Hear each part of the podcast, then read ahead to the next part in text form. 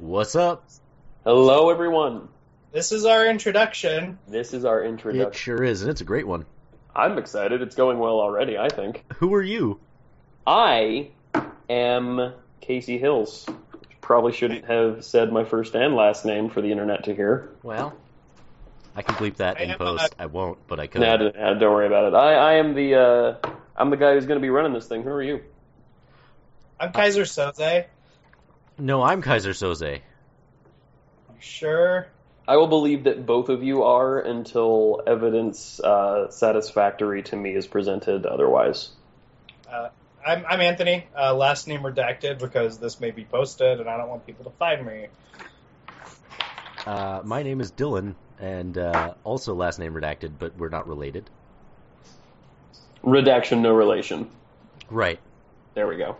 Accurate. And we have gathered here on this fine Sunday afternoon. Ooh, we sure have. And that's been a story in and of itself. We have gathered here for the purpose of playing Fate Accelerated with a crispy, flavorful layer of the Dresden Files slathered on top, like the glaze on top of some scones. Do you glaze a scone? I do. Okay. Jackie wants to know what kind of scones. I just always made basic scones, and I made, like, this cinnamon cream sugar mixture that I would put on top, and it would get crispy and nice when you bake them. That is my fiancé in the background, if you guys can actually hear her. We cannot. She was joining us in this campaign eventually, but as of now, she is working on homework. Which is totally fair. Or supposed to be, but she isn't. In theory. Okay, so we are here playing Fate Accelerated, which is a less mechanically inclined game than those we may have played in the past, much more based on characters and narrative and feelings and things like that. So in that vein, both character creation and setting creation are done communally. Right. Yes. So have we mentioned that we're doing this Dresden Files? I think in the rambling nonsense I rattled off earlier, I did mention that there's going to be a veneer, a patina of Dresden Files on top. Okay, yes. So there is a Dresden Files RPG that we're not using. Not yet, anyway. Who knows what the future might hold? Yeah, in the event that we like the Fate system and we like what it's got going on, we may upgrade to the full and proper Dresden Files RPG. The core rule books for which would easily stun a burglar, and that has always been my definition of great art. So, let's see here, gentlemen. Tell me, do you have any idea what kind of setting we would like? I know there's been a little tiny bit of discussion. We could do this pre-Dresden, para-Dresden, post-Dresden. We could do it in a slightly different timeline where things happen differently. What sounds good to you guys? Well, so go ahead. Go ahead, Dylan. So I had the thought that we could set this sort of around the beginning of the first book, and assume that Dresden doesn't exist, and just see where that takes us. Oh, all right. Timeline-wise, not necessarily in Chicago, but... Right, so late 90s. Sure. Okay. That sounds good to me.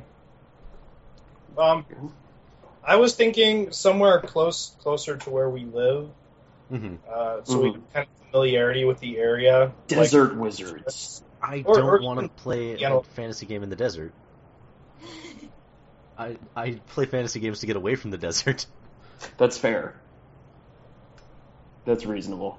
Los Angeles? Well, and that's another consideration. The Dresden Files RPG proper assumes an urban setting. Do we want to do a big city? Do we want to do a small town? Do we even want to do America? I think America's the right way to go, just because it's what we're familiar with, and so that gives us sort of the most... Well... That gives us a certain familiarity with, like, what we're talking about. And because it's number one. Boom.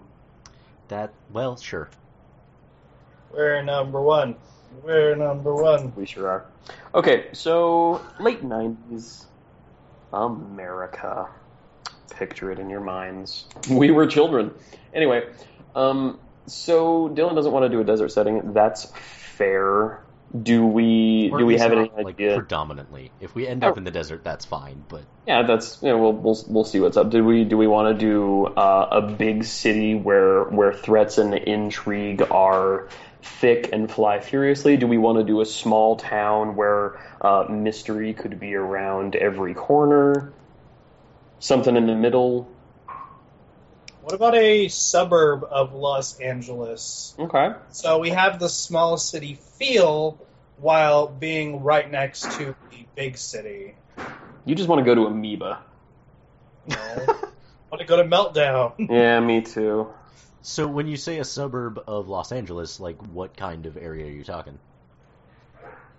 I have no idea. Yeah, that's super broad. So... Right, so I guess it's worth noting for the viewers at home, we are all from Southern California. That's true. So, talking about, like, familiarity with setting, this makes an amount of sense for us.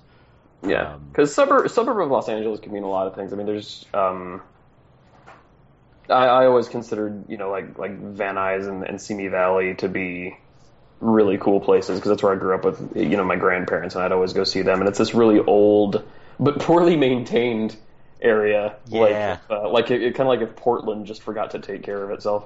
So, so like Portland. Well, yeah. Why don't we do it in Portland?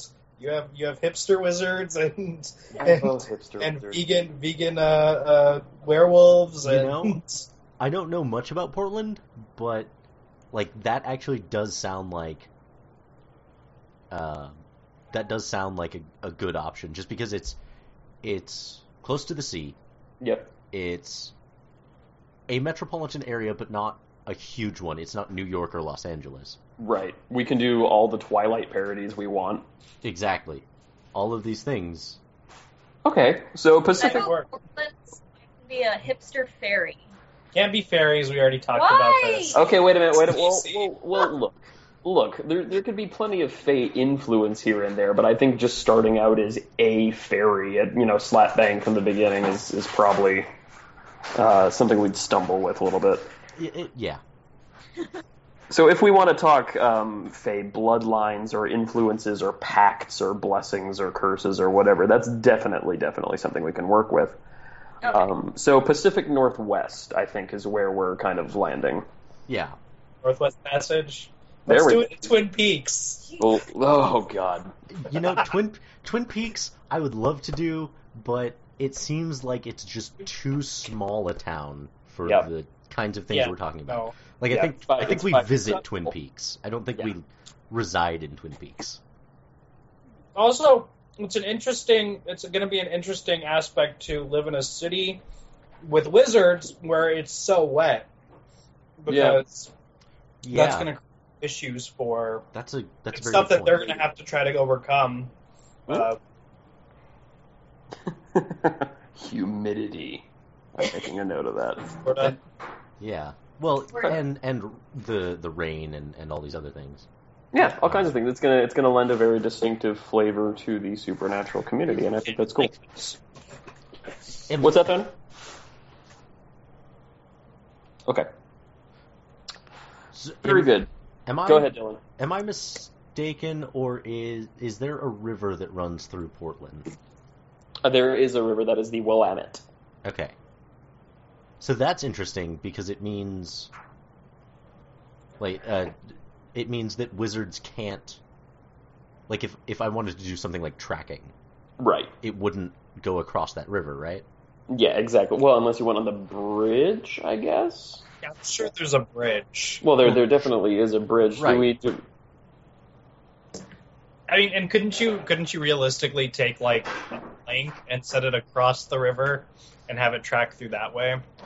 I guess it depends on the strength of the signal we're talking about, because running water is given as pretty much the ultimate Mr. Clean magic eraser. Right. So I think if we were dealing with a really, really strong scent or signal or aura or whatever you want to call it, that could probably hold against running water for a little while. But if it was just a low-level practitioner just hopping over the Willamette, then I think he'd be pretty much gone in the clear. Okay, right. So and that's kind of a question for later. Yeah. But you know, just another thing to note about the city, I guess. Okay. Okay, so do we want to say Portland, but give it another name, basically? We can just call it Portland. Okay. Yeah, we can do it. I mean, it's. Dresden doesn't live in some place like Chicago. Dresden lives in Chicago, so. Right. I'm being asked about the viability of a bag of wheat thins. Give me just a second here. The viability of a bag of wheat thins. Well, I mean, it seems like a strong play. I mean, just from a tactical standpoint, like yeah. Wheat thins. This just in, delicious. Wheat thins are delicious. Anyway, did I hear Jackie shout Landport in the background? Yes. Yeah. I like that. I like that a lot. Let's call it Landport. Isn't that just a garage? A Landport sounds to me like we're in a desert civilization, and that's what we use instead of seaports. We are, man. It's a desert of culture. That was funny when you guys acted. Anyway. It smells. Okay, so what kind of characters... Thony, I know you've made very clear your desire to either be a Fae character or have a Fae influence or origin or bloodline. I don't want to have, like... I don't want to be influenced. I want to be a Fae, but if I can't, I'm thinking of either somewhere along the line of... what's-his-face? The mob boss. Falcone? Yeah, Falcone or a Denarian. Denarian. Falcone is Batman? Like, Falcone is Batman.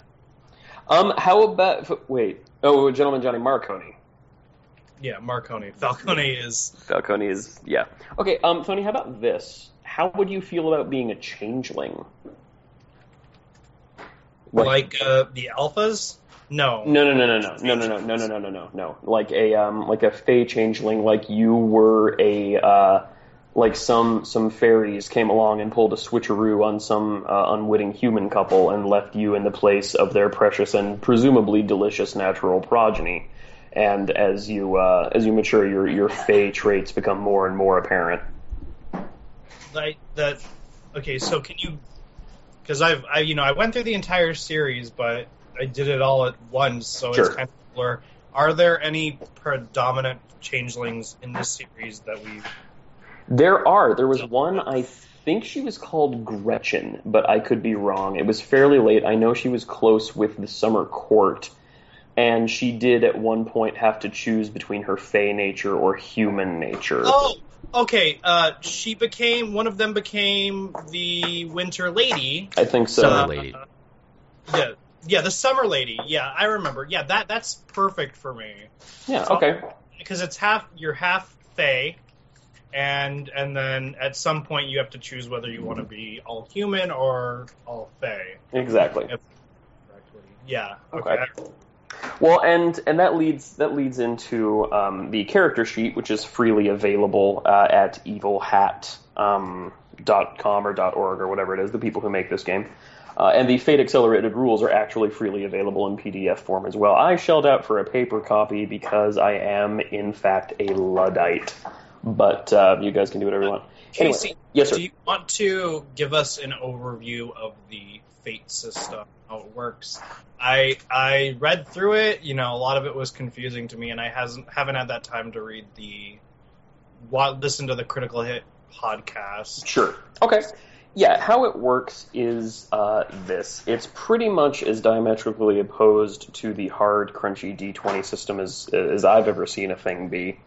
And it works like this. You have your character, and you have what are called aspects, which are broad, descriptive things about your character that are important to your character. And it can be an item, it can be a phrase, it can be a memory, it can be any kind of thing. I remember specifically in the Dresden Files RPG book, they presented Harry's character sheet, which was rife with confusing minutiae. That is one of the reasons I opted to go with the Fate Accelerated system in the first place. But some of his aspects were things like My Mother's Pentacle. And another one was, Chivalry's Not Dead, Damn It. And the point of aspect is that they are descriptive of your character and can play into your character's life in a variety of ways. They can be useful, they can cause trouble, and that's actually a core mechanic of the game, is a currency called Fate Points, which you use to do cool stuff. But the way in which you get Fate Points is when I, the GM, use one of your aspects against you. So, for example, let's go back to Harry Dresden's character sheet there. If I wanted to make a situation more interesting, I could offer a character playing Harry Dresden a Fate Point in exchange for allowing me to compel his aspect of Chivalry's Not Dead, Damn It, against him, requiring him to go and save some maiden, some woman who had gotten herself into trouble because she doesn't know what's best for her because Harry's more than a little misogynist. He could choose to accept or decline that. But if he accepted it, then the situation would become more interesting and dangerous, and he would also get a Fate Point with which he could play around later. You can also spend a Fate Point to use your aspects to help you out or do stuff, whatever. So if he wanted to, he could use a point to activate My Mother's Pentacle and, use it for light or as a reminder of his principles as a wizard or stuff like that. All the things we've seen him use it for in the series. So, So are aspects, solidified during character creation, and then that's it? Or will we be able to sort of retouch them as we Absolutely go? They will. And in fact, that's the main method of character progression. Because there are no levels, really. HP doesn't go up. Because, as has been pointed out in Critical Hit, which is excellent, the level progression in hard, crunchy games like D&D is largely illusory. Mm-hmm. Because, your numbers go up, but so do the enemies. Right. So the power level going up is really just a flavor thing. Uh-huh. So we come up with these aspects, these things that are important to our characters, and as our characters grow and change, the things that are important to and about them will change accordingly. So, we should probably tag this with spoilers for the Dresden Files series in general. So it's character development as opposed to level progression. Exactly, yes. It's character development, it's narrative development. So Harry's aspects when he starts out might be things like My Mother's Pentacle, Chivalry's Not Dead, Damn It, my business is my life, whatever. But as he goes on near the end of the series where it is currently, his aspects will have changed because different things will be important to him. Another aspect might be, leader of the Grey Wardens, or his daughter, Maggie, is definitely going to be a factor in there. So that is the way in which character progression goes. It's really more about the characters maturing narratively than mechanically. Okay. That's actually super interesting. Yeah, it's great. It's really, really cool. And I'm worried about doing it wrong, but not to the extent that I'm worried about it impacting the fun level of the game. Let's see here. So, aspects, the first one you need to come up with is a high concept. And this is your character summed up in a phrase or a handful of words. We'll just continue to use Harry's character sheet as an example. His is Wizard Private Eye. And that just sums up, most of what you need to know about him, at least in the beginning. So, Thony, we discussed the possibility of you playing a switcheroo changeling as opposed to like a werewolf changeling or whatever. So your high concept could not necessarily have to be, but could be something along the lines of changeling caught between two people or something like that. Especially if a major theme of your character is going to be being caught between your fey self and your human self.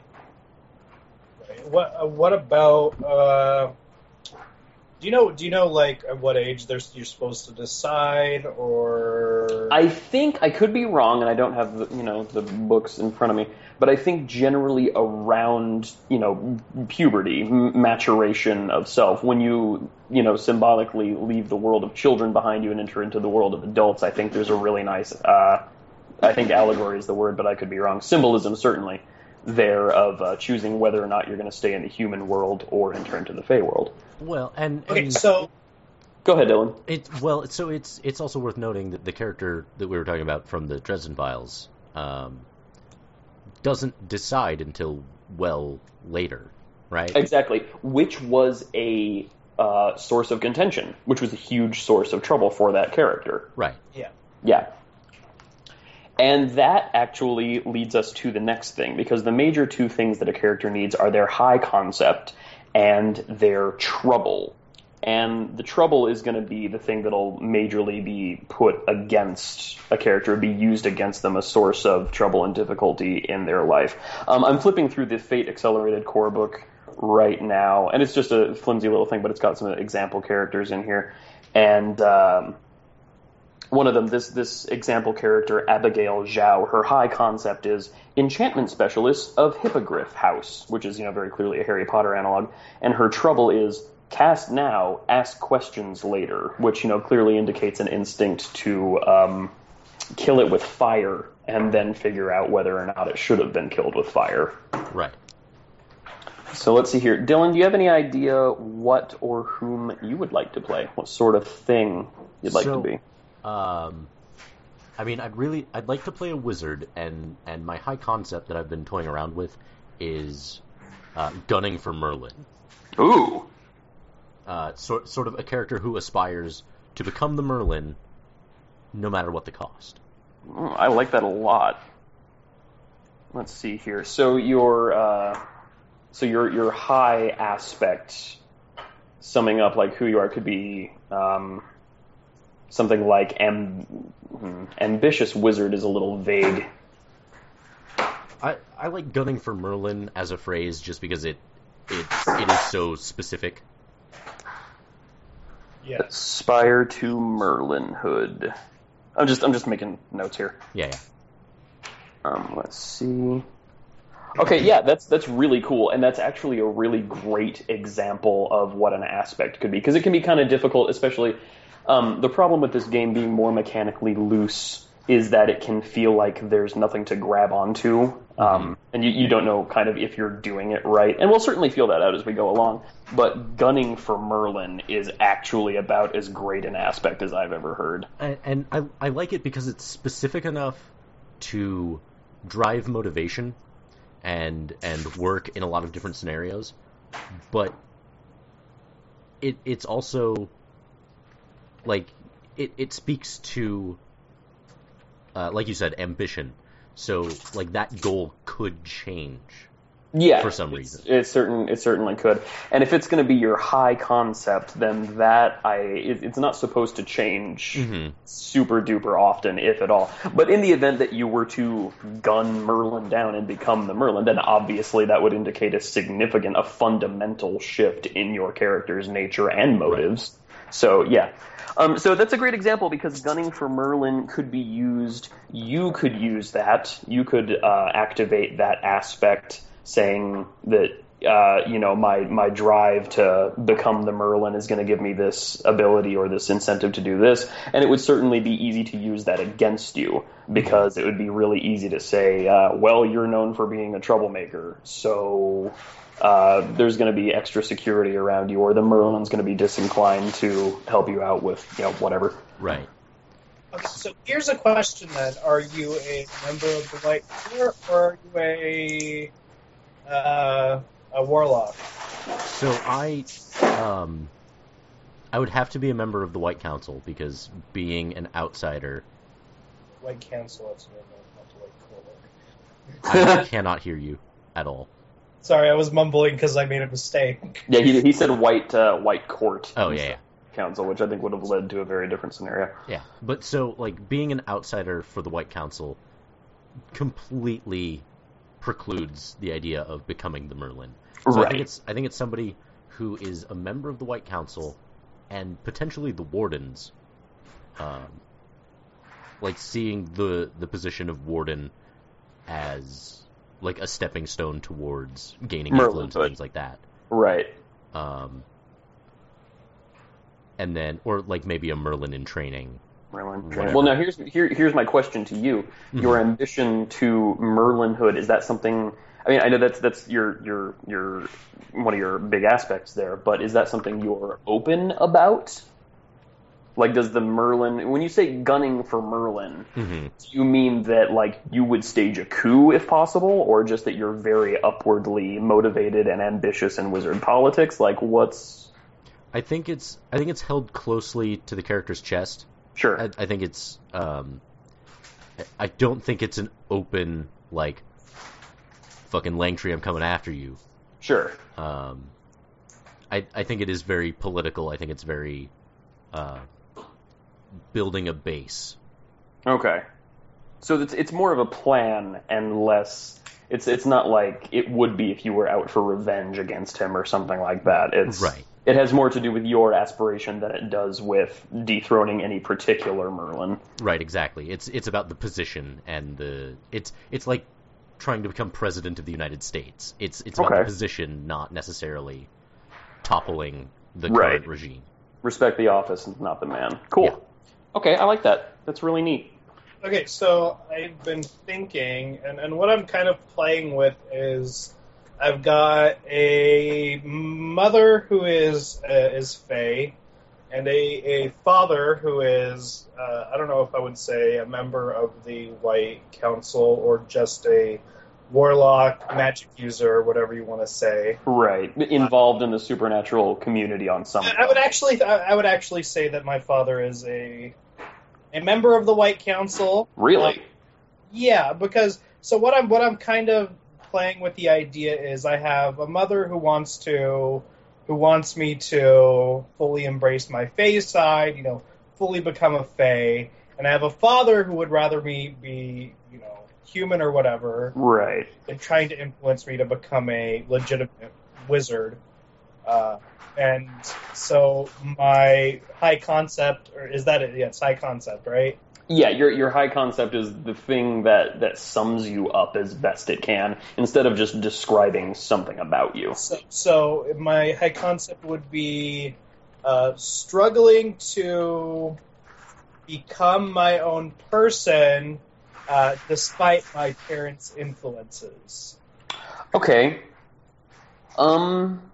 I think that that definitely sounds more like an aspect and not so much your high concept. I think because the high concept, and I'm certainly not trying to shoot your idea down. I'm just saying that in the I mean, this is why we're doing this whole thing is to right. And the thing about high concepts is that they're supposed to be.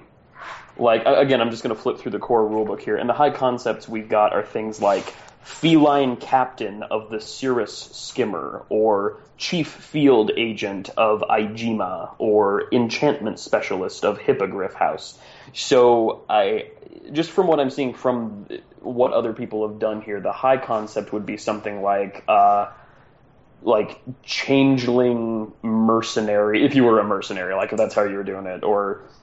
It's what you are plus what you do.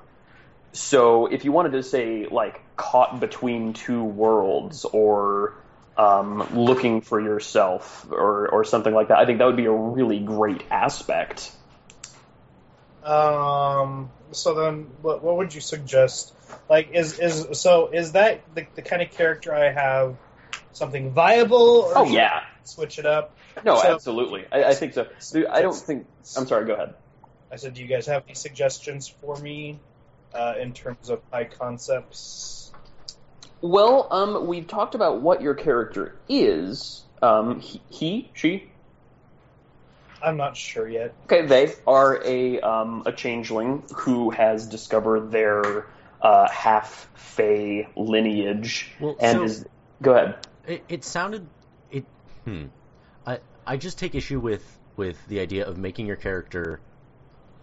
struggle with the idea of whether they are going to be human or fae, because it sounds like you've already decided what you want, and so building your character around...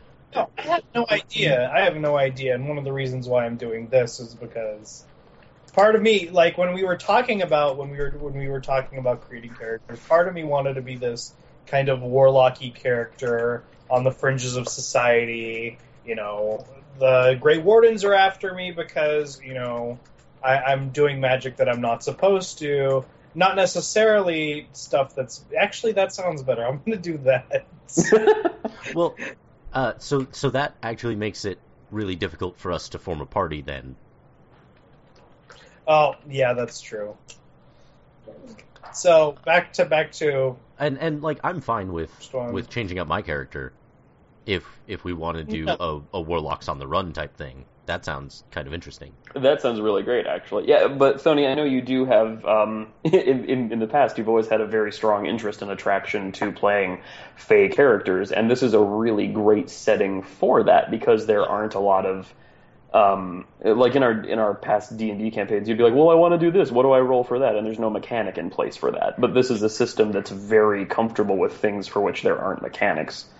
So if you wanted to be a Fae character coming into their own and trying to figure out what's what, this would be the place to do it. So if you want to... Go ahead. What if your high concept is, like, uncertain duality?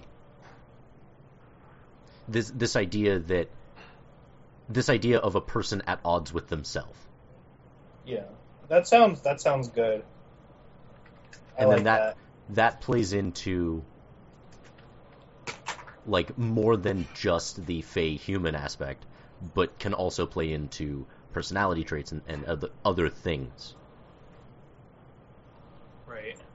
Yeah, I don't know how you would invoke that positively, though. Well, that could be your trouble, because the two I'm seeing here, at least on the character sheet, are there's your high concept and there's your trouble. Right. So I think that would work great as a trouble. Is what did you say? What uncertain duality? Yeah, that would be a really good trouble, which I think is only really meant to be invoked negatively. And I think high concepts are usually supposed to be only kind of positively, but I could be wrong about that. Uncertain duality. And again, I'm just making my own notes here. Let's see. Uncertain duality. Okay, so Thony, your high concept would be... So we know what your character is. It's a changeling. So it's basically like, what do I want my character to do? Exactly. There's like, because Carrie Dresden would be wizard. Wizard, private investigator. Yeah. So why don't we say I am a halfling mercenary or bounty hunter or whatever. Ooh. I'm 20-something, I have a lot of power, and I'm using my powers for my own personal gain. There we go. And in so doing, you could be, your Fae nature could be one of those things where, like, the more you use it, the more you're drawn to that side of your nature, or it could be a thing where you're using your Fae nature to protect the humans you care about in the human world. Could be any number of things. I think that's a really, really good one, is Halfling Bounty Hunter. It's simple, it's to the point. Go ahead. I didn't say anything, I said okay. Oh, okay. Yeah, and I'm not trying to boss you around here, I just, that rang the bell when I heard it. That sounds good. Okay, Dylan, what about you? What do you got going over there? So, for trouble, I'm kind of latching onto the idea of, like, starting out as a political outcast. Okay. For some reason. Okay.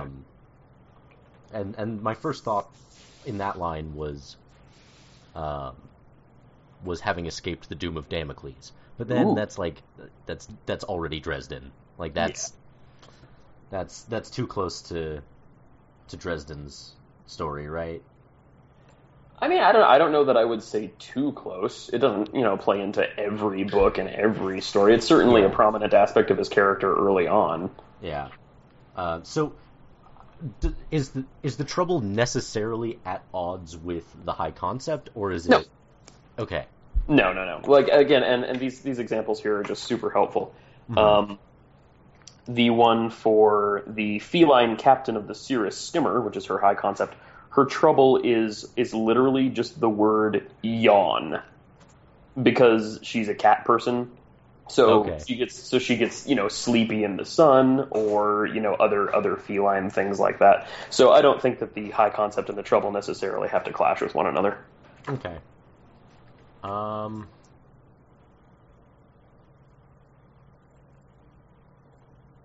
So what if it's like a debt to somebody? Ooh. What if it's a debt to a powerful fairy? Ooh, I like that. I initially thought like a crime boss sort of Johnny Marcone, but like a powerful fairy then plays into politics with Anthony's character and things like that. I like that a lot, actually. And if we wanted to use just a handy shorthand and borrow directly from the Avengers, something like "read in your ledger" or something like that. I don't get that reference. Oh, it's, Black Widow said she had red in her ledger, whatever. That's not the point. Yeah, but being in debt and having that hanging over you, I think that's really cool and a really great trouble. Okay, so I'm going to write down fairy debt for my... Fairy debt, fey debt, sure, yeah. And, you know, aspects don't always have to have, like, super cool, catchy, sexy names that just wrap everything up. They can just be descriptive. It's just cool when it works out that way. Yeah, and I don't necessarily know what the debt is right this second, but... Right. Well, because that's not something that your character would go around telling every person he meets about. Sure, so, like, we can just work that out.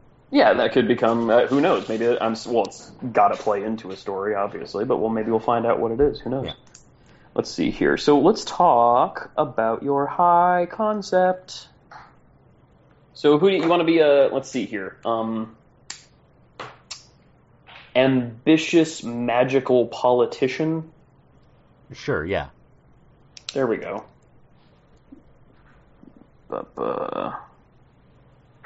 Gunnin' for Merlin is a really, really great one. Yeah. But because it's not like I happen to be a wizard, and also I'm running for senator. Right. Although that could be pretty funny. That. Yeah. Okay, so let's see. I'm just looking over the character creation guide here, and they've got the beautiful, beautiful thing about Fate Accelerated is that it's a tiny little book, and they understand that you just want to get to the friggin' game and play with your friends, and so they give you the 30-second version of how to do everything. Right.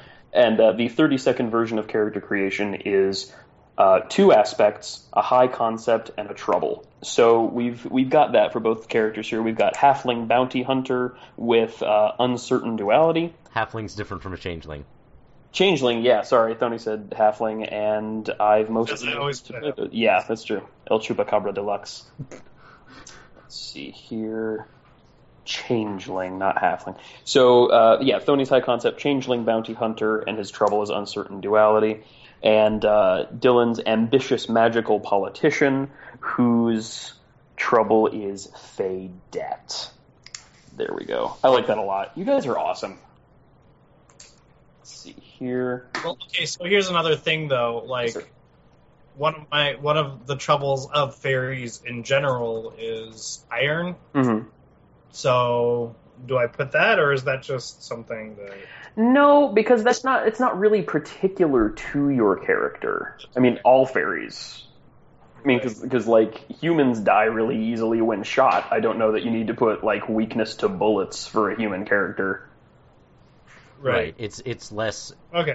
It's less an aspect of who you are as much as it is a fact of the world. Like, if your character was especially vulnerable to, like, a particular alloy instead of just, like, basic iron, that would be really interesting. And seeing, you know, what happened there and why and what could be done with it. But fairies have trouble with iron, so that's just kind of a basic thing. Okay, so step one, write two aspects, a high concept and a trouble. Write another aspect. So this is just fleshing out the character a little. We already have Dylan's Gunnin' for Merlin, because that kind of specifies the magical political ambition and gives that a little more focus. So wait, those are... What do you mean? Because I have Gunning for Merlin as the high concept. Oh, okay. Ambitious magical politician, Gunning for Merlin. Yeah. Yeah, we'll just put those together. Okay.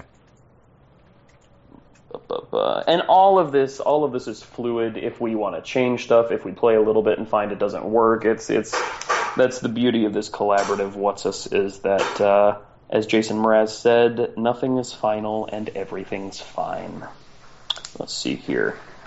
Okay, so what is another aspect that would be good for your character there, Dylan?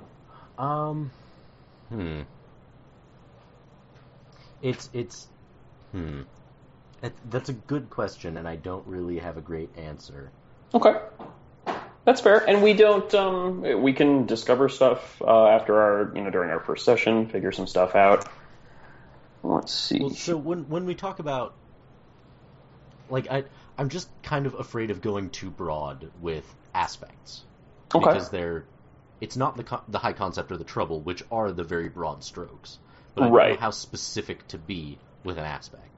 Okay, well, let's have a look. Let us refer to the source material when in question.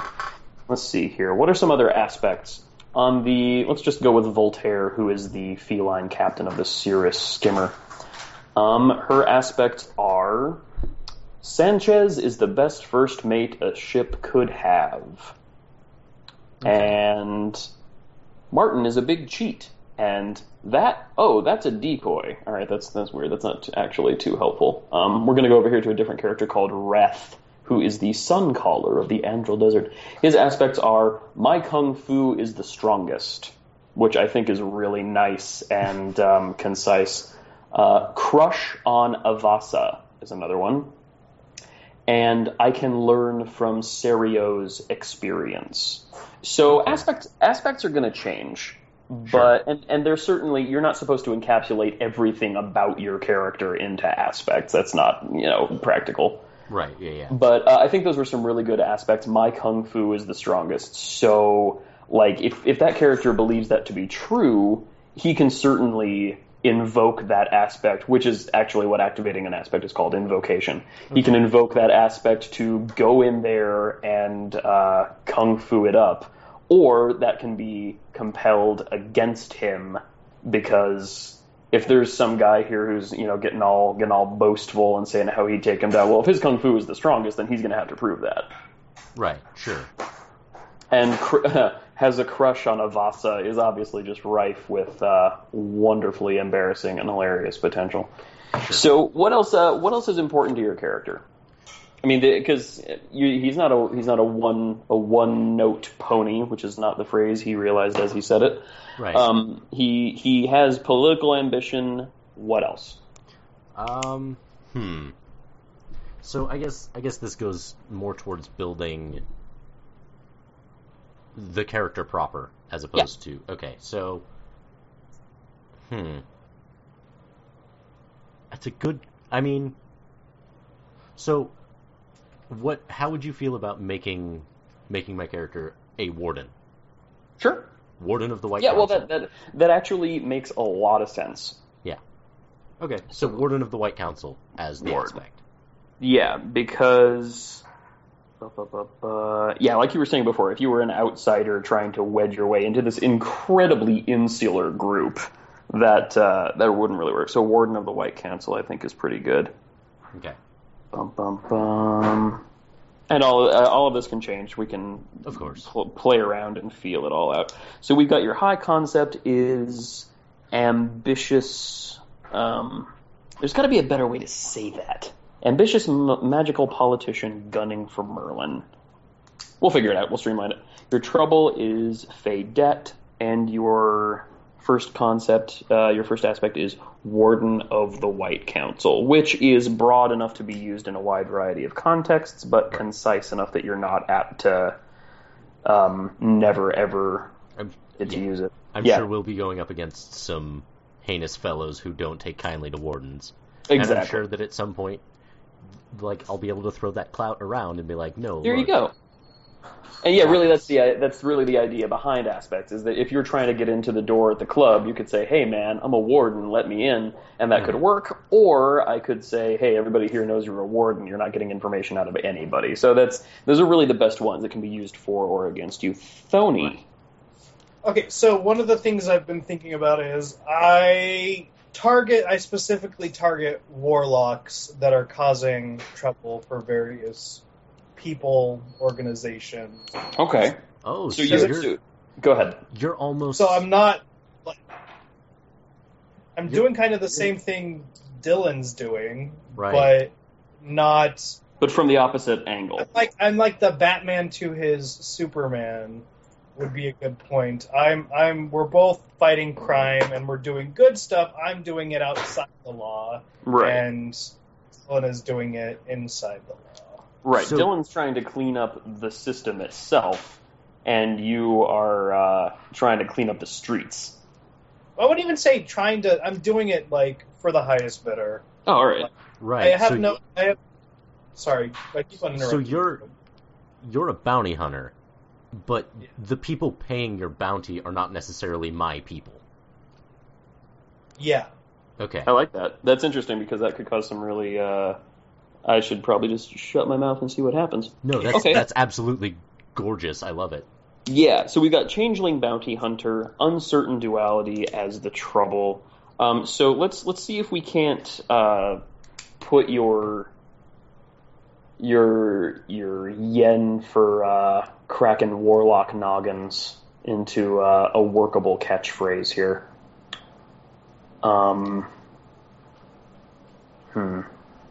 Stop. I am a famed wizard hunter. Yeah, there you go. You know, I dig it. Yeah. Wizard Hunter is a good wizard one because that's awesome. Because people outside of even the other wardens in my group probably wouldn't recognize that you're only going after warlocks. Like, you have this reputation of gunning for fucking wizards. Yeah. Yeah, and the only people who would put that connection together are the people who are looking at it from the exact right angle.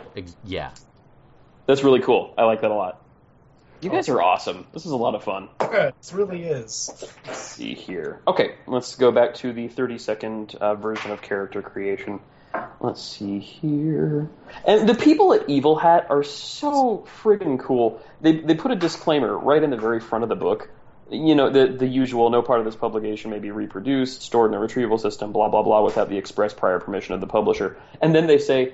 That said, if you're doing it for personal use, knock yourself out. It's not only allowed, we encourage you to do it. For those working at a copy shop and not at all sure if this means the person standing at your counter can make copies of this thing, they can. This is express permission. Carry on.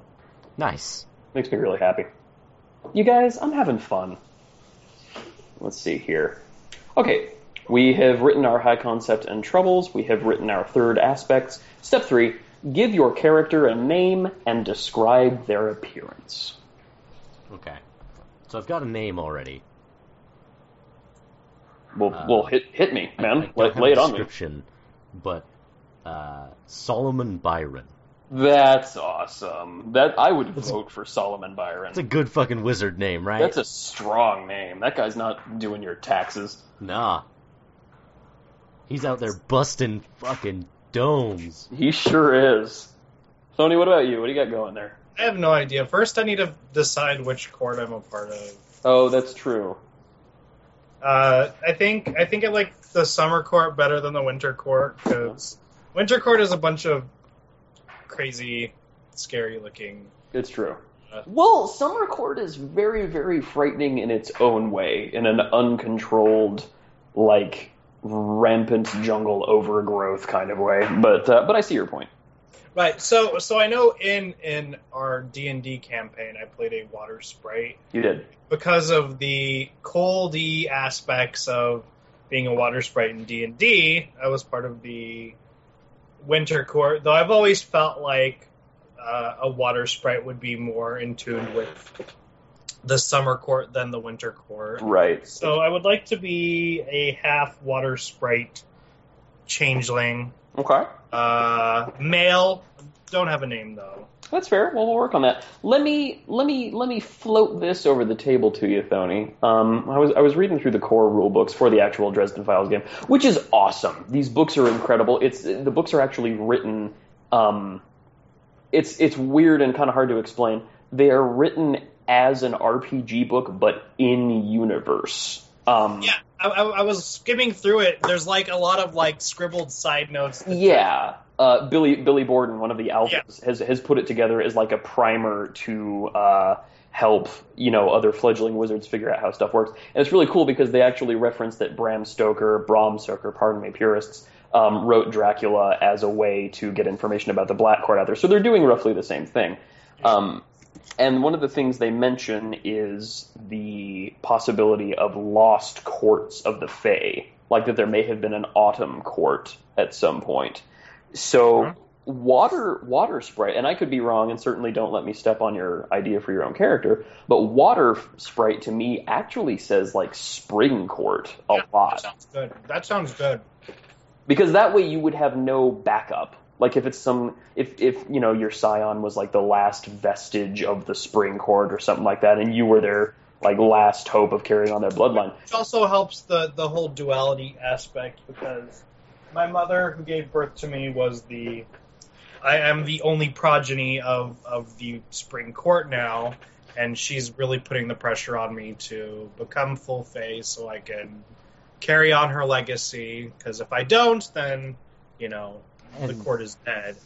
And sticking you between the winter and summer courts, like, there's a history there that can't be ignored. Like, there are people, or there are figures within both the summer and the winter court that are going to be after your favor, or at least trying to indebt you to them. After your favor, or just plain after you. Right. Yeah. And also, I think we have unwillingly done something really cool. Last Son of the Spring Court is a pretty great aspect. Yeah, it really is. And you know what? You can have 4. I don't care, because you can always have more, and we'll get more as stuff goes on. So, Tony, if you just want to tack that on there, I would be very, very happy. Okay. Last Son of the Spring Court. That's super cool. I wish spring had a... well, because, you can call it fall or you can call it autumn. And they both have, distinct connotations and implications and things like that. I wish spring had it. Maybe we'll have to find one. Let's see what's up. Can you guys hear that in the background? A little bit, yeah. Okay, it's okay. Deej said sorry. All right, let's see here. Very good, cool. So we've got our aspects. Yeah, name your character, Tony, or don't. We can come up with a name later. I have no idea, man. Casey, you're the namer. I am the namer, but you are playing this character. I'm not gonna name it for you. I have no idea. Okay. El Chupacabra Deluxe. Nope. No. Not gonna happen. Never again. Fine. No, I wanted to do... We tried to do that stupid Facebook campaign that lasted two posts. That was awful. It was fun. I was going to be a Mexican wrestler as my character. During which I would like the internet to know Dylan had every intention of playing a velociraptor who was also a rapper. Yep. And naming him either, if memory serves, Raptor or Gnaw Son with Gnaw. Yeah, Gnaw with a G made me really happy. Yep. Okay, so let's see. Your name, because names are very, very important to the Fae. So this isn't something we can just toss out there. Your name has to say something about it. It's not going to be your true name, obviously, because those are, syllables of the fundamental creative power of the universe. But your name has to say and mean something about you. So you know what? Let's see here. Let's hit the old interwebs and see here. Names related to seasons. Go, internet, go. So maybe you go, like, the tree root. Yeah, I see what you did there. I didn't even mean to do that, but if you were playing a female character, like Willow or something like that, but... As a male character, that's interesting. That's hard to discern. It is. Tony, do you see your character as being like more of a brute or a gunman? Like when he goes hunting for a wizard, is he looking to smash or to shoot, or is he more of a finesse or more of a brute force kind of guy? Finesser. A finesser? Okay, let's see. I am seeing some stuff. There's a lot of Slavic stuff here. I have no idea how to pronounce this. Jaromir, I suppose, which is Polish and Slavic, blah, blah, blah, and it means spring peace. Whoa, what if you were supposed to be the peace between the humans and the Spring Court? What's it called? It's Yaramir. I've got a good one. Do you? What is it? What do you got? Bracken Riverside. All right. Sure. Or Yonquil Briarwick. Ooh. Go ahead. I also know that if I have a name that sounds even slightly like something else, Casey will name me El Chupacabra Deluxe. I give you my solemn vow that I would not do that outside of a private game. Yeah, I wouldn't do that to you in something that we're intending for public consumption, because I know that would only frustrate you and that wouldn't be fair. I'm hesitant because that's like a super D&D name, which isn't a bad thing at all. But like, how do you get through your first dozen years as a human with a name like what was it, Bracken? I don't even remember. I'm on a fairy name generator right now. Of course you are. Go for it. Let's keep talking. I'm trying to. Yeah, no problem. Okay, well, you know, we'll come back to the name and the description. And that's why I say kind of the tree thing is because I know somebody named Willow. Like, exactly, Willow. It's not that. Yeah, Rowan, Ash, Birch. There's a lot of Ash, especially Ash is a great names. One. Yeah. How about Ash Ketchum? How about you get off my podcast, sir? Okay, I got one. Ash Island Plume. Island Plume. Rowan. Jackie likes Rowan. I kind of like Rowan, too. Okay. But I don't know about the last name. The last name could be Rowan. You could be from House Rowan of the Spring Court. Or not, whatever you want to do. Yeah, you know what? You give it a think, big guy. And right. Dylan, tell me a little bit about Solomon Byron. What's he like? Is he like a creepy politician or a man of the people politician? What's going on there? I think he's That's a good question because it's not one that I've thought about quite yet. In terms of. I think he has a geniality about him. I think he's personable. Okay. But not in the way that anyway. Say again? In like a slimy politician way, or no, just like in the same way as like Johnny Marcone is. Like he's personable. You can have a conversation with him, but also very clearly not your friend. He makes no pretensions about being who and what he is. Right. Okay. So I'm picturing kind of a more severe kind of guy then, because your character's focus and drive seems to be pretty fundamental there, and that'll take a toll on a dude, even a wizard who could live for 400 years or however long. Yeah.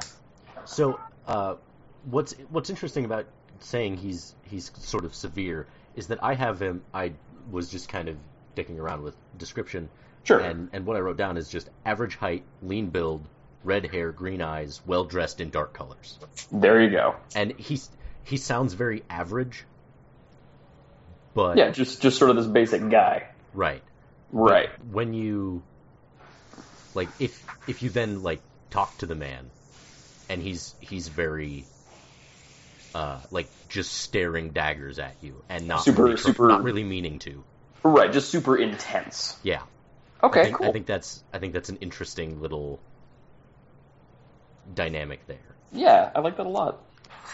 Okay, Sony, any luck on the name front?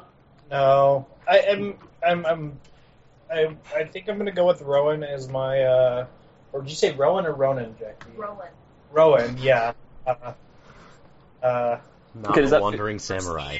Does that feel like a first or a last name to you? Seems like a first name. Okay.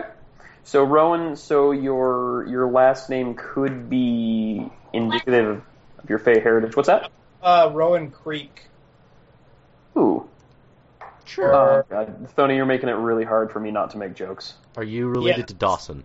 Because you're rowing down the creek. Oh, fuck that. No. I'm sorry.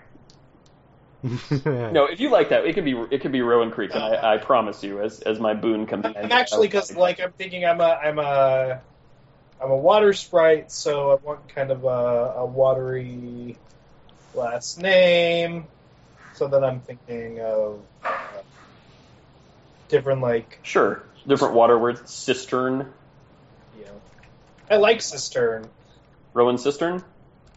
Yeah. There we go. I like it. Yeah, and we can, if you don't like the taste of it later on, we can change it.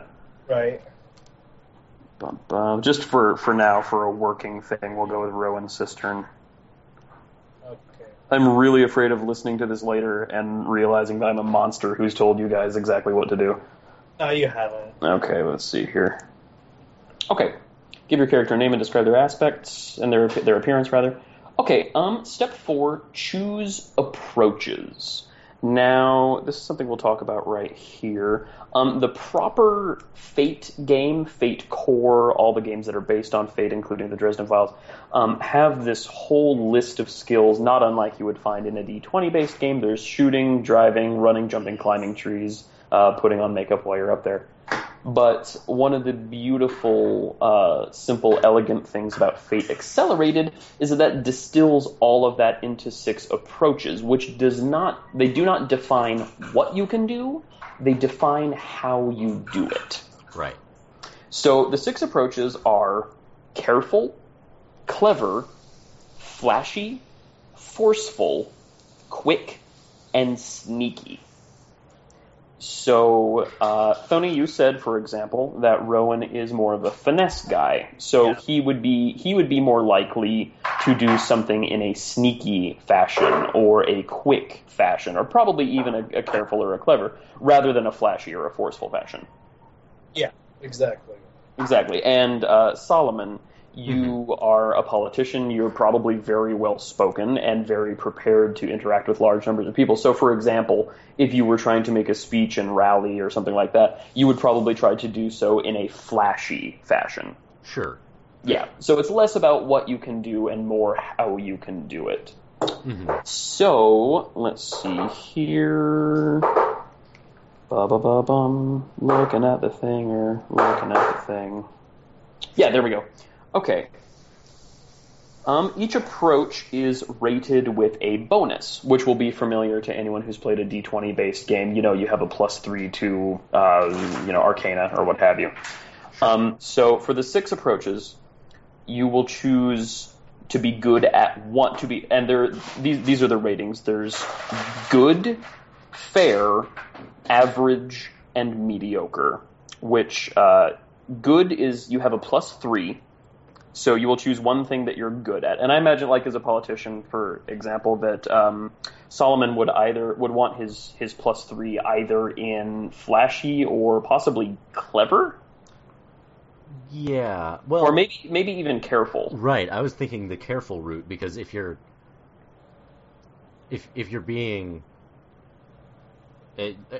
gunning for a position, an elected position like that, you need to not let anybody have any fucking dirt on you. Right. But at the same time... Tell that to Donald Trump. Oh, dang. Topical reference. At the same time, I had this Fey debt trouble, and that seems like the move of somebody who is not necessarily very careful. Well, or was not in their past. Right. They have to be extra careful because of it. Sure, yeah. Okay, so I feel like I explained that in a really clunky fashion. It's much as when you're putting together a D&D character, you have a standard array, and the array is you get 1 +3, 2 +2s, 2 +1s, and a +0. Okay. Okay, so as in D&D, you have to choose a dump stat. You have to choose, what you're best at. Sure. And I need a new page for my notebook. Gonna turn it. Let's see here. Okay, very good. So let's go back to the example characters here. Reth, the sun caller of the Andral Desert. He has a +2 in careful, a +1 in clever, +0 in flashy, +3 in forceful, +2 in quick, and +1 in sneaky. So he's a fighter type. He's a smashy man, a martial arts type. And so obviously forceful is going to be his the way in which he moves through the world, his primary context for the world. Okay. So I've got mine decided. What do you got? I've got +2 careful, +2 clever, +3 flashy, +1 forceful, +0 quick, and +1 sneak. Awesome. Okay, now it is time to have an important discussion about Fate Dice, or as they are sometimes still known. Go ahead. I didn't do my approaches. Yeah, I'm sorry, Tony. That was rude of me. Go ahead. No, I got really distracted, so I need you to repeat the approaches thing. Okay. Yeah. Well, I know everything. I just need to know how many I get of each. Okay. Yeah, you get, and I wrote those down. You get a +3, 2 +2s, 2 +1s, and a +0. So I'm gonna have a +3 and sneaky, a +2 and quick, and a +2 and clever. +2 and then what's after that? You get a 3, 2 2s, 2 1s, and a 0. Okay. Well, for example, you said that Rowan is a finesse kind of guy, so okay. I would imagine like your 0 would go into flashy. Yeah. 0 in flashy and 1s in careful and forceful. There you go. Okay. Okay. Did it. Now, a discussion on Fate Dice, or as they are sometimes still known, Fudge Dice, back when Fate was known as Fudge, because acronyms are fun for everyone. These are D6s that would be recognizable to the average tabletop gamer, except instead of having 1 through 6 upon their many faces, they have 2 plus signs, 2 minus signs, and 2 blanknesses, 2 absence of signs. 2 blank faces is what's up. So when you try to do something with one of your approaches, let's say that Rowan is trying to assassinate a wizard and is trying to do so from a distance because he knows the guy is too tough to tumble with or whatever. So let's say he's going to try and shoot him with a rifle, and he's trying to do so using his careful. What was your skill in careful there, Tony? 1. Okay. So we would then roll 4 fate dice. That's the standard roll, is 4 fate dice. And then you would take all those pluses and minuses and apply them to the bonus you have in that skill. So you have a 1 in careful. Let's say you rolled 2 pluses, a minus, and a blank. So okay, so I have a fate dice roller. Okay. I just inputted it.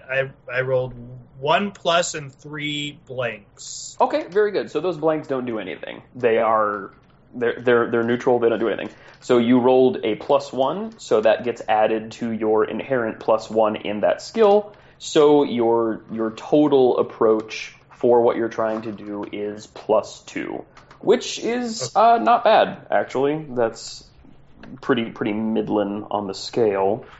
Let's see here. That is, it's actually called the ladder, and +2 is fair. So I'd say you would, if maybe not kill the guy in one shot, it's certainly wing him, certainly wound him.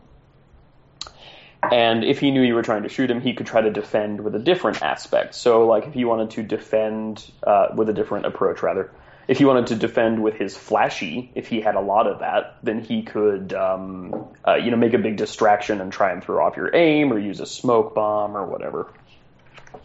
Okay, so we have got our approaches down. Step 5 of character creation, set your refresh to 3. Now, refresh is the wellspring from which flows the all-important fate points. Every session, your refresh resets how many fate points you have. And this is a concept that we need to get across very clearly right now because I've seen it become extremely problematic when incorrect assumptions are made about it. Let us say that your refresh is 3. Uh-huh. If you use up a bunch of fate points, if you use all of your fate points and you have none left, then at the beginning of the next session, it resets to 3. It fills up those 3. Okay. If you end the session with more than 3, like let's say I compelled you to do a couple of things and you now have 5 fate points, you keep those 5. So your refresh is a certain minimum number that will be refilled every session. And if you have anything on top of that, that's great, you keep it. So if I say I have 4 at a given time in a session, and then I end with 2, the next session I will re-up to 3. I won't end up with 5. Exactly. Three is the default. It will automatically refill to 3, but it won't go any higher. Okay. And refresh is actually a mechanic that you can spend refresh to purchase what are called stunts, which are kind of like feats. They're special little whatsuses you can do later on, but as little babby characters, I think we're gonna take a look at that here. You may write up to 2 more aspects and choose a stunt if you wish, or you may do that during play. And I think we might save that for our first actual play session for once we get a feel for how this works. And just for an example of a stunt, going back to Critical Hit, who just had their Modern City Tales story arc, one of the characters whose name was Rumblebee. They did a superheroes campaign, which was actually a lot of fun to listen to. But one of the characters, Rumblebee, was Batman if it was bees instead of bats. Okay. And his thing was technology. And he had a stunt called Technological Prowess or something like that. And it allowed him to have a convenient technological what's-this-on to solve a problem at hand. So like a stun gun or a recording device or whatever. His stunt just kind of allowed him to have a handy little thing on hand. It's his utility belt. Exactly. And that's just how that character manifested that. So a stunt, and they talk about this carefully. They have very particular wording. Let me see here. Stunts are maneuvers, tricks, techniques your character has that change how an approach works for your character. Generally, this means you get a bonus in certain situations, but sometimes it gives you another ability or characteristic. It can also be a specialized, high-quality, or exotic piece of equipment that your character has access to that gives them a frequent edge over other characters. All right, I have one. Go for it. I'm going to call it one with nature, where if I am in a wooded or grassy or whatever kind of area, not necessarily a city, like a park or a forest or something. Right. Somewhere where nature is. I am able to sense the surroundings. I'm able to sense my surroundings, kind of like how Dresden is on Demon Reach. Sure. Where he can't necessarily see what's going on, but he's aware of everything in that kind of area.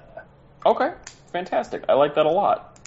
And the way that works mechanically is that using stunts generally gives you a +2 bonus on a certain approach in a certain situation. And the template they give here is, because I am a smooth talker, which is the name of the stunt, I get a +2 when I sneakily create advantages when I'm in conversation with someone. So the way we would articulate that, I think, is because you are, and this is just the example template, so I'm not worried about holding to it, but because you are one with nature, you get a +2 when you... Now, how would you articulate that in terms of your approaches? When I am trying to be sneaky. Okay, when you're trying to, like, get the... Sneaky. Like if someone is in my domain, I'm trying to... Well, so that's actually interesting because it can apply to, I mean, at least 3 of them. It can apply to quick, sneaky, or clever, depending on what outcome you're trying to affect. Yeah. I think that would really be more centered toward clever if you're trying strategically to do stuff. But you know what? I like that so much that we will say it can apply to whichever of those three. Which whether there was careful, clever, and sneaky. Yeah. Sure. No. That'll give you a +2 to any one of those. Yeah. Okay. And stunts are they're kind of in a middle ground D&D wise between feats and just like regular like powers or stuff you can do, depending on what edition you're coming from. In that they're not just passive bonuses, but you can't just use them willy-nilly either. So you can generally use a stunt once or twice per session if you know there's been like a rest period in between and you can use it again or whatever. But so let's just say that using one with nature would kind of take it out of Rowan. That go ahead. They're encounter powers. Yeah, basically they're encounter powers. Thank you. Well put. So using one with nature, being in contact with the green mind of the earth, really takes it out of Rowan, and he can't access that part of himself for a good piece after he's done so. Plus, what I'm really feeling is like if he's in the city.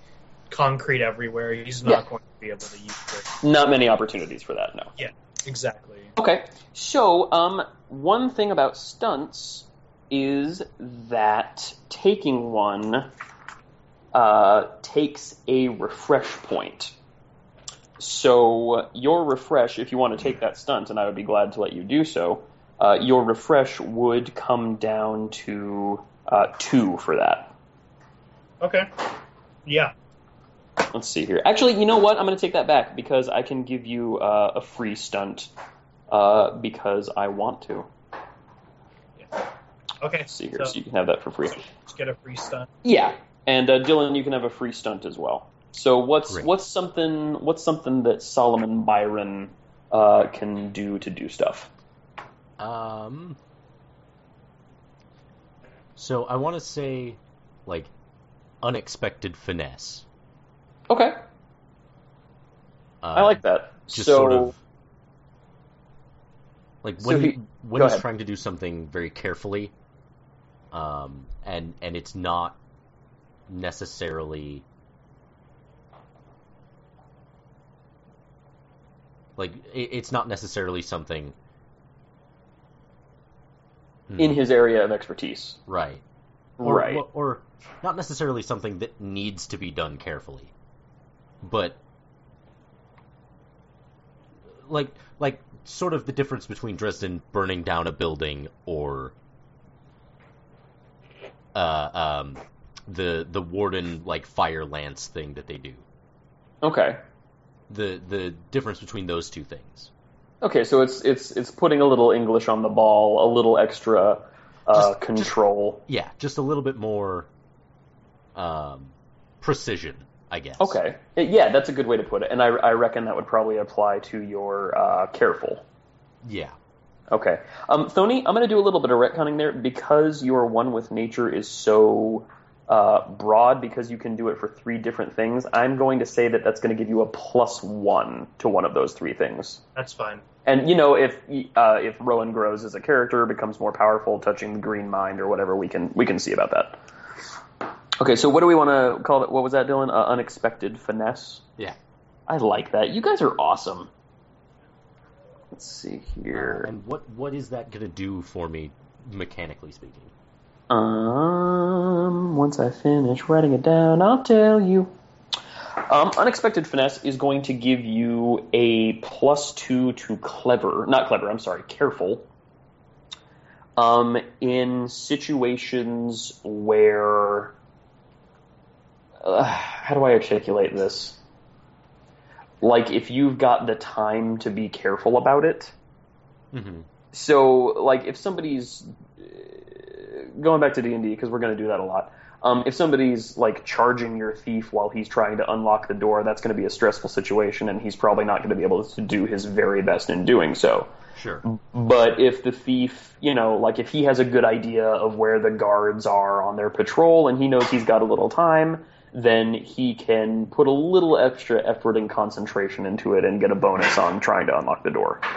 Okay, so, like, +2 careful when prepared. Yeah, when prepared, yeah. Or convenient isn't the word I'm looking for, but when it is opportune to do so. Okay.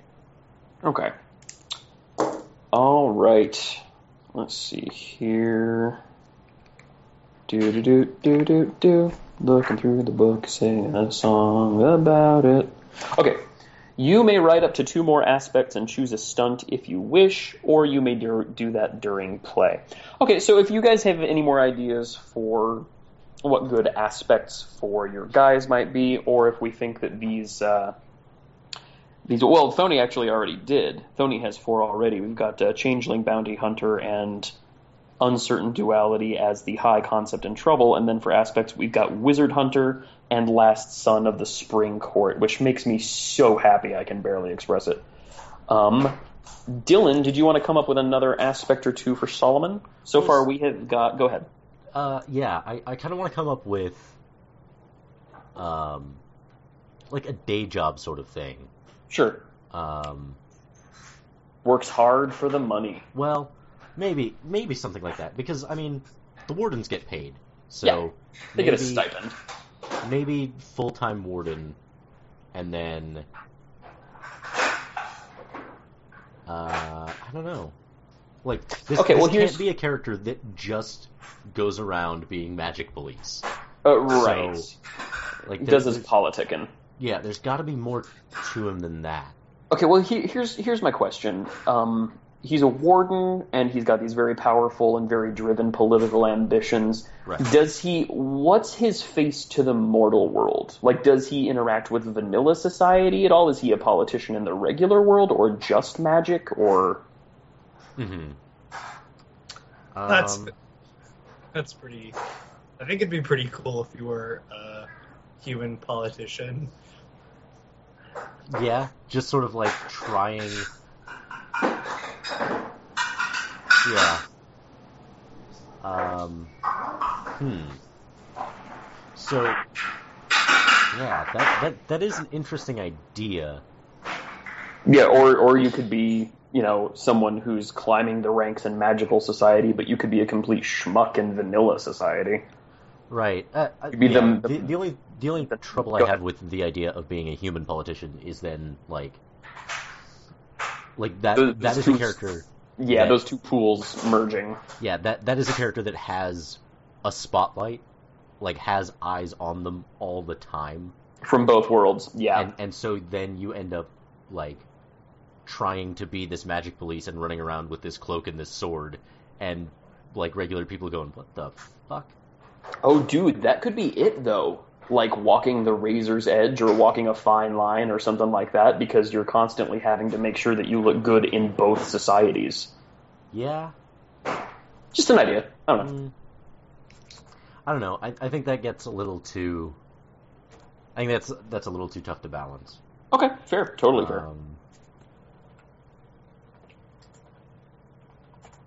Let's see. Well, actually, I think we might already have 4 for you, because we have got... because we merged ambitious, magical politician gunning for Merlin. Right. Faydet is your trouble, and you've got Warden of the White Council as your sort of basic aspect. So yeah, let's get one more thing in there, and I think given that everything about you so far is pretty magical, maybe something about how you interact with vanilla society would be applicable. Sort of mundane. Yeah. Night manager at IKEA. What if he's an academic? Ooh. What if he's oh my god, is he like a political history professor? Yeah. Something like that, yeah. Yeah, because he's seen, like... Well, how old is he, first of all? I was thinking, like, mid-30s. Oh, so he'd be pretty fresh. Oh, okay. And he's thinking he can combine, like, his academic acumen with the history of politics, and... Because he's got, like... Would, like, give him an understanding of savvy and how things should work, or something like that? Yeah. Yeah. Or even maybe, a philosophy, ooh, sort of thing. Oh, sort of. Like this is a man who, like, in his off time is reading Locke and Hobbes. I like that. Okay, so, yeah, professor, philosophy professor at Landport U. Are we actually calling it Landport? I would really like to call it Landport. If you guys don't want to, I don't care. Portland? Portland it is. Portland. So, philosophy professor at, is it called Portland University? I don't know. I'm ashamed. I was an Oregonian for a while. I should know this. Oh, Oregon State University. Thank you, Deej. Okay, yeah, yeah. At OSU, so yeah. He's a philosophy professor at OSU. Okay. Ba-ba. I like that a lot. I see that as being ripe with potential. Mm-hmm. For me, not for you. Let's see here. I don't know how I'm going to spin that for my own gains, but I'll figure something out, I'm sure. Well, dude, can you spin everything about your real life for your own gain? Sometimes. You do have a pretty good bonus to your clever. Okay, let's see. We have got our stunts. We have got our aspects. Let's talk a little bit, and I think we're going to have to wrap up in a little bit here. Not like right now, but downslope it a little bit. Yeah. Let's talk a little bit about what magical society in our version of Portland is like, because we mentioned that the humidity and the strong. Because although Portland is a very beautiful and modern city, it's also smack in the heart of, you know, possibly some of the last real wilderness in America. Right. So I would imagine that magical society there is very nature-based, very friendly to that. A lot of hippies, a lot of druids. Yeah. Tony, what do you think? I think that's good. So what are you really asking of us right now? Well, I'm just saying, let's see. One of the things that I remember Critical Hit doing was establishing very specific locales. Yes, they came up with the postmodern cafe and stuff like that for modern cities. So what's going on? What's a good like hub for magical culture in our version of Portlandia? It's like McAnally's, but it's a coffee shop. Oh God, it's a hipster coffee shop. That's that. Oh God. You're right, but goddamn it! It's what's that word that Starbucks says? The coffee that's good, like they don't use like slave labor for their coffee. Arabica beans, free trade. Free trade. It's free trade coffee. That's just what it's called? No, that's what they serve. Free trade. Okay, free trade coffee. Okay, yeah, I think it has to be called something really pretentious, and I can't think of anything. Oh yeah. Let's see. Matt. What? What's that, Tony? Magic Beans. Oh. Yeah. No, that's perfect. Yeah. It's so perfect, and I'm so mad about it. Yeah. I feel like that's going to be a lot of this campaign. Because I feel like that's true to the tone of the Dresden Files. Oh, yeah. No, that would happen. Yeah. Oh, and for the record, for those listening, the Critical Hit episode we're mentioning is, I believe it's number 185. I can look that up. But I believe it is called Welcome to Modern City, and it does a really good job of explaining how Fate works and how you put together this thing with your friends. The reason I'm rambling is because I'm typing as I speak. It's number 289. I was way off. Critical Hit number 289, Welcome to Modern City. It's really entertaining, and it's a really good explanation of how this works. Okay, so Magic Beans. Who runs Magic Beans? Is it staffed entirely by magic folk? Is it owned by magic folk but run by mortals? It's a front for the Winter Court. Oh, dang. No, it can't be. They wouldn't do something. They wouldn't. But that's going to be Summer Court, if anything. But, yeah, because they thought it was funny. Yeah. Which is more of a Summer Court thing. Absolutely. Yeah, okay, I like that a lot. Yeah. Oh, God. The beans are grown in fairy. Fey coffee! Oh, this is so good. This is so good. Okay, yeah, front for the Summer Court. They always seem kind of busy, but, like, they never go mainstream. Like, you never hear anybody talking about Magic Beans. Jackie wants to throw her hat in the ring as the barista of this coffee place once she actually joins in. Absolutely. You just want to be an NPC? No, I mean, like, isn't that one of the big aspects of... Yeah. Of Fate is that, you know, we have these roles, and it's like Mac. Mac is kind of an NPC, but... Until later on, yeah, you're absolutely right. To the... And you know that they're setting him up for something big later on down the line. I've got ideas about what Mac is, actually, but we won't get into that here. Okay, wait a minute. They use beans grown in the Feywild, and they're enchanted... so that everybody remembers, like, how to get there, but never can spread the word. That's how they stay so indie. That's how they don't go mainstream. It's like a glamour. Yeah, I don't think we need to even explain it, like, that much. I think it can just be this weird hipster hole-in-the-wall coffee shop that just weird, mysteriously always seems really busy. Okay. And serves only people who are magically inclined. Oh, so a vanilla mortal can't get a cup of joe at Magic Beans? I feel like that's... Well, I don't know. Like... No, well, I think a random hipster off the street can get in there, but it's difficult. Only if they're a certain level of hipster. Sure. I would argue most hipsters are magically inclined. Fair.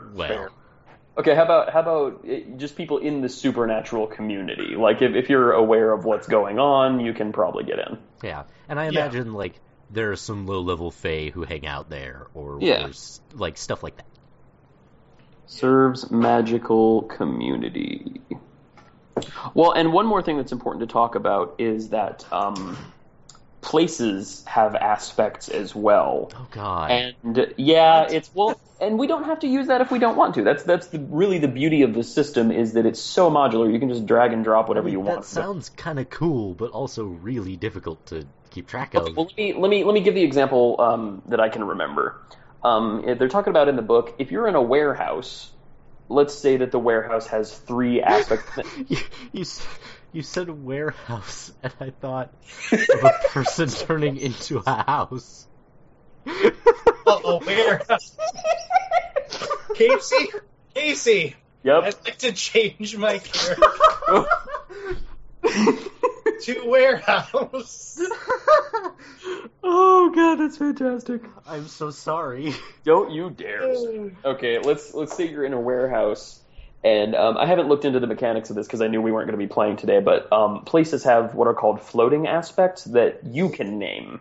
Or so let's say you name that the warehouse's aspect is dark. But then if somebody wants to set it on fire, its aspect will become on fire. And you can use that like you would one of your own aspects. You can say, I'm going to use the fire to burn stuff. I'm going to use the fire that exists here and just manipulate that rather than creating fire. Exactly. Frigging exactly. God, Dylan, I love you. Yes, that's precisely what I meant. I was just articulating it poorly, so we both get equal credit for the idea. Hooray. Nope, all mine. All yours. Okay, so yes, the city will have stuff like that. Let's see here. Another thing that we need is trouble for the city. We need two kinds of trouble. We need a real and present threat, which was articulated in Modern City as zombie alligators in the swamps of Louisiana, I believe. Something that's very real and happening on a regular basis right now, and like an overarching kind of threat. That could possibly be used for later storylines or plot lines or whatever. Well, how about that there is an unusually high magical presence in the city that has been unseen before, creating a lot of warlocks who don't know what the fuck they're doing. Okay, I like that. Dylan sounded like he was about to say something. Dylan?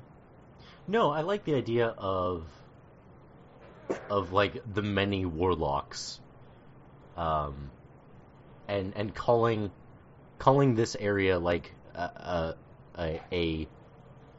vortex of wizards or a vortex of magic or something like that. Yeah. Magical nexus. I like that. I think that gives us two very strong, like a clear and present danger, and also the overarching thing. It's both. Hooray! Yeah, and I really like the idea of how that would manifest to the vanilla mortals, because I like the idea of like this little chump manifesting these magical powers, not because of his bloodline or whatever, but because Portland is weird, and something terrible happening. Like he manifests fire powers and accidentally burns down his house or whatnot. So to the rest of society, it just looks like terrible, inexplicable things are happening, but it's really because these people are coming into powers they don't know how to use or control. Also, right. Because of this, the Wi-Fi is really shitty all over the city. Fantastic. Terrible Wi-Fi. Does Magic Bean have a free Wi-Fi thing, or is that would that get fucked up by all the magic folk? That might be something we have to pin down later on. I feel like the hipster fairies of Portland would have figured out some sort of magical version of the internet or Facebook or Tumblr or something. Well, no, this is we said 90s, right? Like, there's no Wi-Fi at all. Oh, that's a point. Yeah. Oh, and we don't have to do it because, like, this is the first time in 2 hours that's been brought up. That's true. So if that's not, it's super important to us. I'm not worried about it. Yeah. Well, hipsterism isn't really a thing early 90s. No, it's not. We'd have all the grunge people down from Seattle. No. I like modern day. I like, what if there's, like, a parallel magic Wi-Fi? God. Something. I don't know. I feel like straight into the Paranet. Exactly. I like that. Or that, like, it turns out, because they haven't addressed that a lot in the books, because as we know, wizards and technology don't go well together. But what if, like, if a fairy holds your phone, like, you instantly just have full bars and 4G? Like, they're just, like, natural Wi-Fi conductors? Yes, of course. Yes. So the Wi-Fi is actually incredible, and nobody knows where it comes from. Right. Yeah. Natural Wi-Fi that's going on there. That's really dumb, and I love it. It's fantastically stupid. I have no idea, like, where we're going to use that. Oh, we'll find a way, baby. It'll come up, man. Oh, I actually have an idea right now that I'm not going to mention because that would spoil the fun. But I have to write it down. So you guys talk about something for a second while I write that down. Be entertaining. Go. So Dylan, how's the job? What's up? How's the job? It's going well. That's awesome. I talked to a representative from Tesla Motors not too long ago. So that's pretty cool. You thinking of getting a Tesla or working for Tesla? Neither. They are giving us a donation. They're not giving us a car, but well, that's really awesome. The next best thing. Yeah. Okay, I'm back. Awesome. Hi, Casey. All right. Hi, all my buddies. And that actually is buddies. Really cool. Okay. I think we should probably define like one more thing or place about Portlandia, and then probably call it a day because this is going to be a nightmare for Dylan to edit as it is.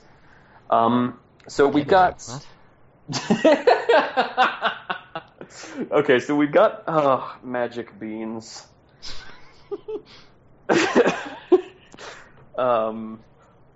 We need one more. So that's where like the magical community meets and the sort of underground scene. What's an not an aspect like in game terms, but I mean what's like a thing about the city?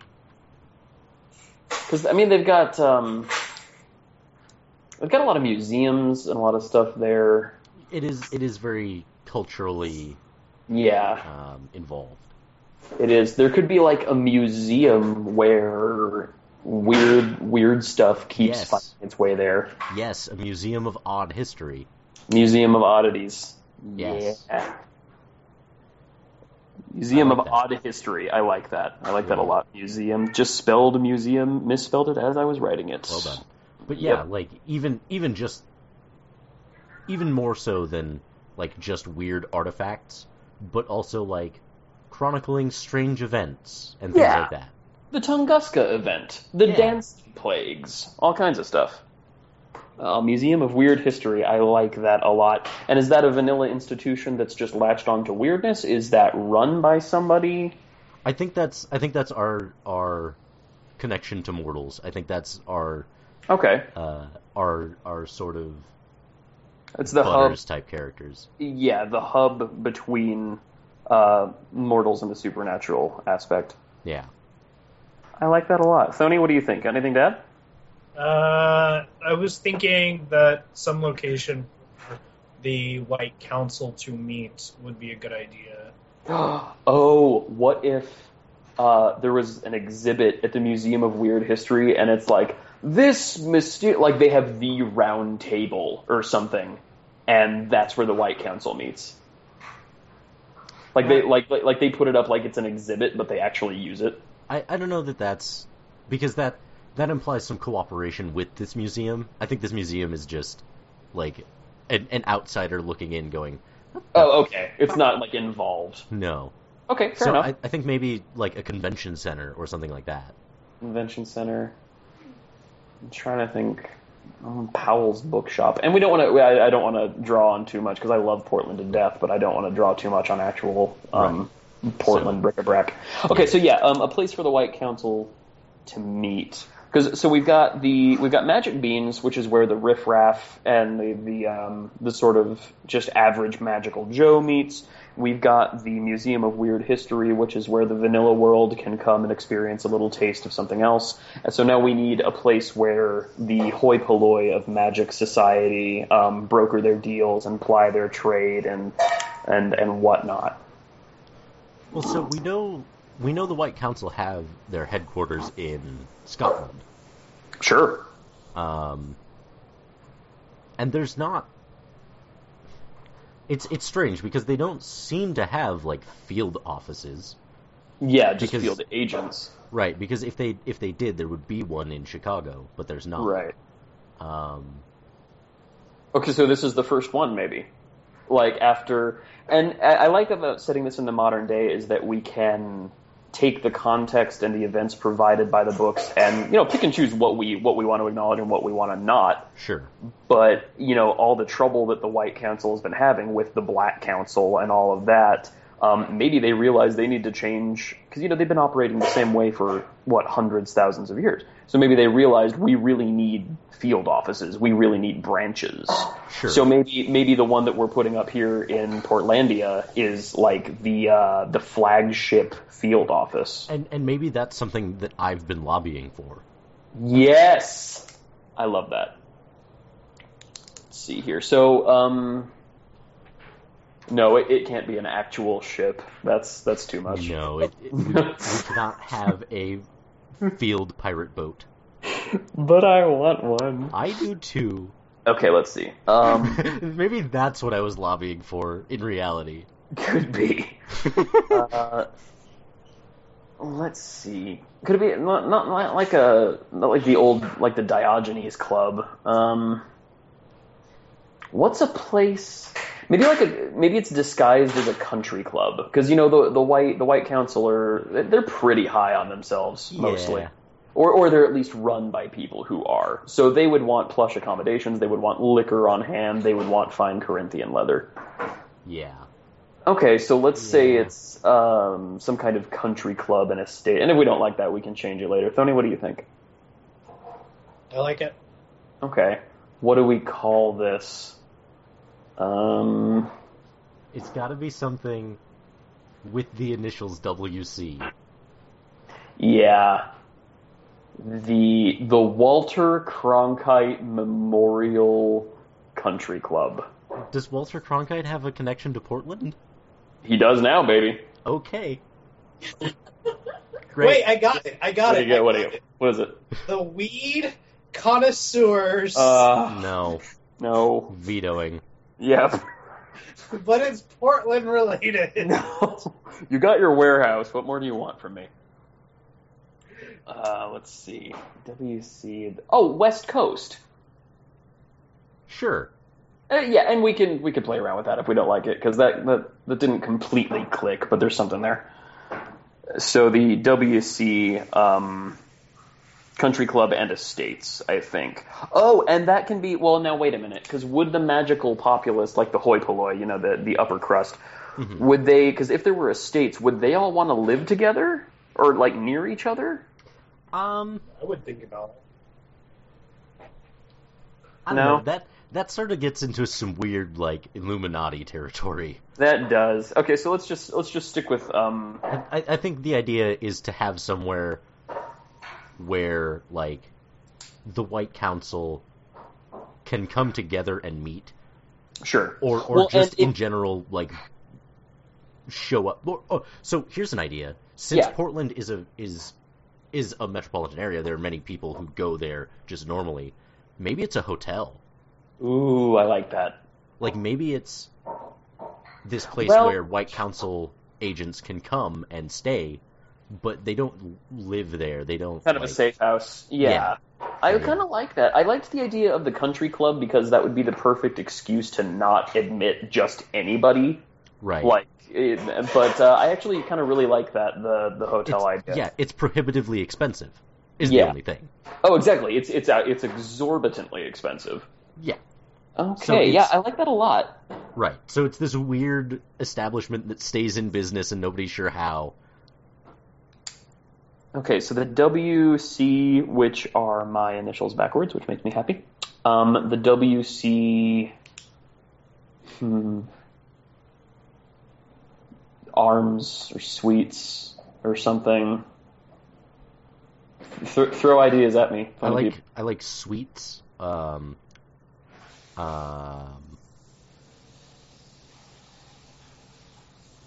I want to say something with like loft.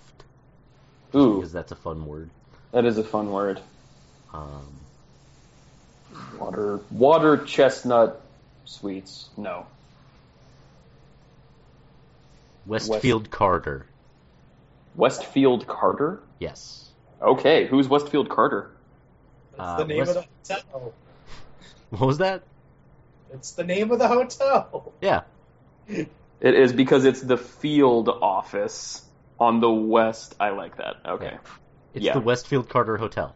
Westfield Carter Hotel. You guys are so brilliant.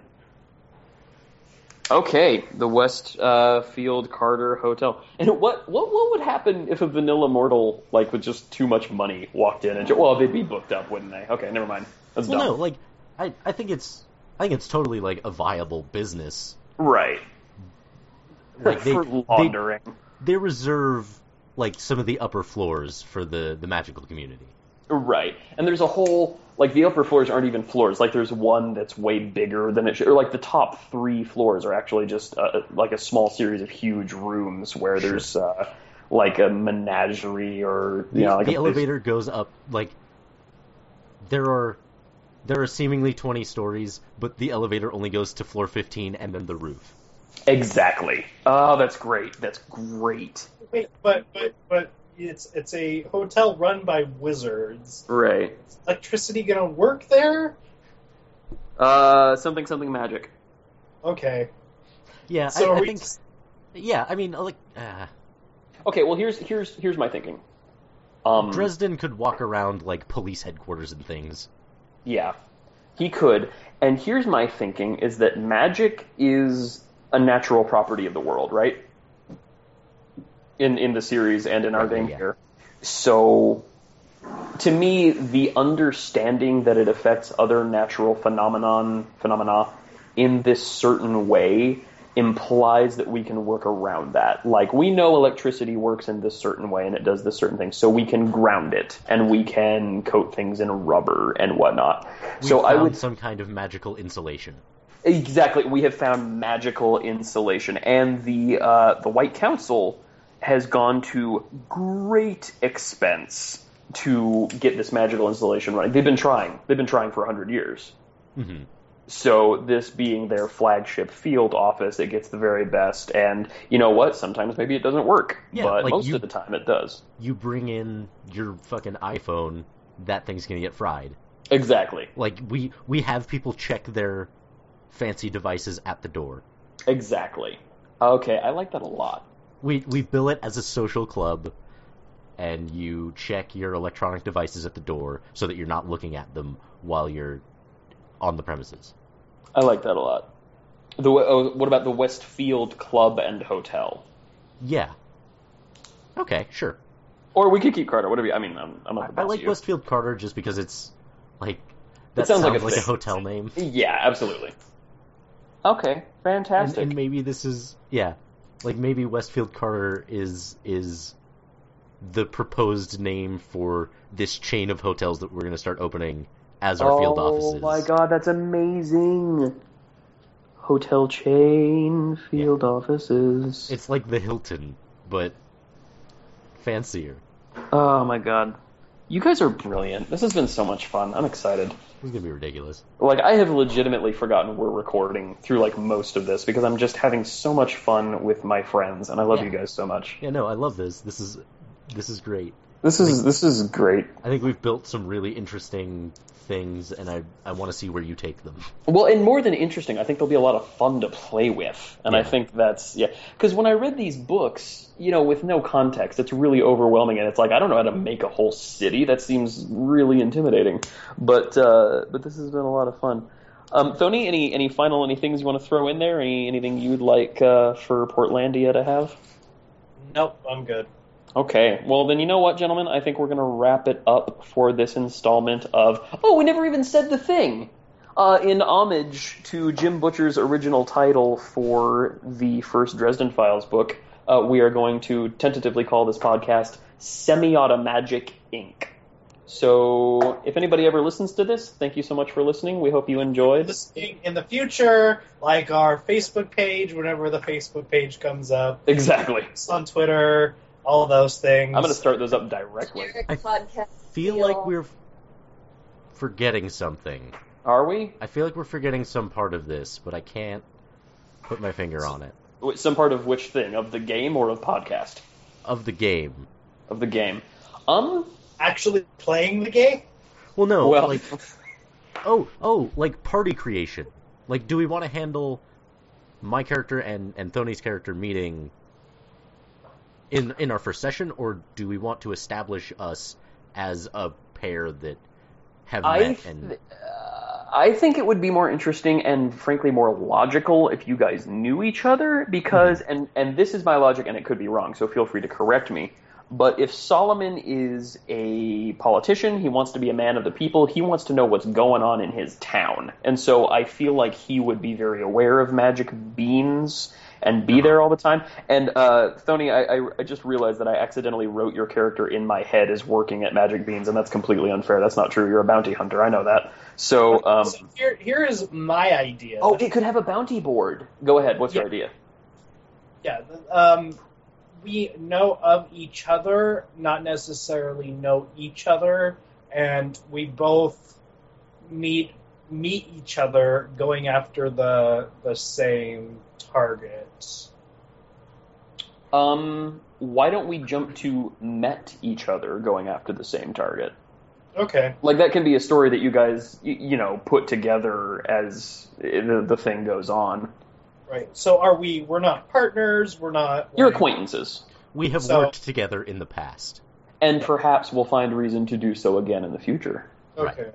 Okay, I like that a lot. I'm also adding that there's a bounty board at Magic Beans, and it's coded in such a way that, like, if a vanilla mortal were to walk in there, he'd see, like, you know, looking for a roommate, or, hey, want to be the bassist in my band? But really, it's like, it doesn't even have to be glamored, but it's, like, coded and worded in such a way that those in the know can be like, oh, someone wants me to kill this guy. So there's an interesting question. Does this bounty board have, like, is anybody free to post up there? Like... Who is targeting these people and why? I think it's going to be mostly White Council. Or I feel like... No, I don't feel it's going to be White Council, well, because the whole point of what I'm doing is I'm working outside of the White Council. Oh, that's right. That's a point. That's fair. So I think it's... Yeah. Go ahead. It's people like Marcone who are... The underbelly. The magical community, but not necessarily a part of it. Okay, and we can certainly refine that as we go. And I think it could... Sorry, go ahead. No, you go on.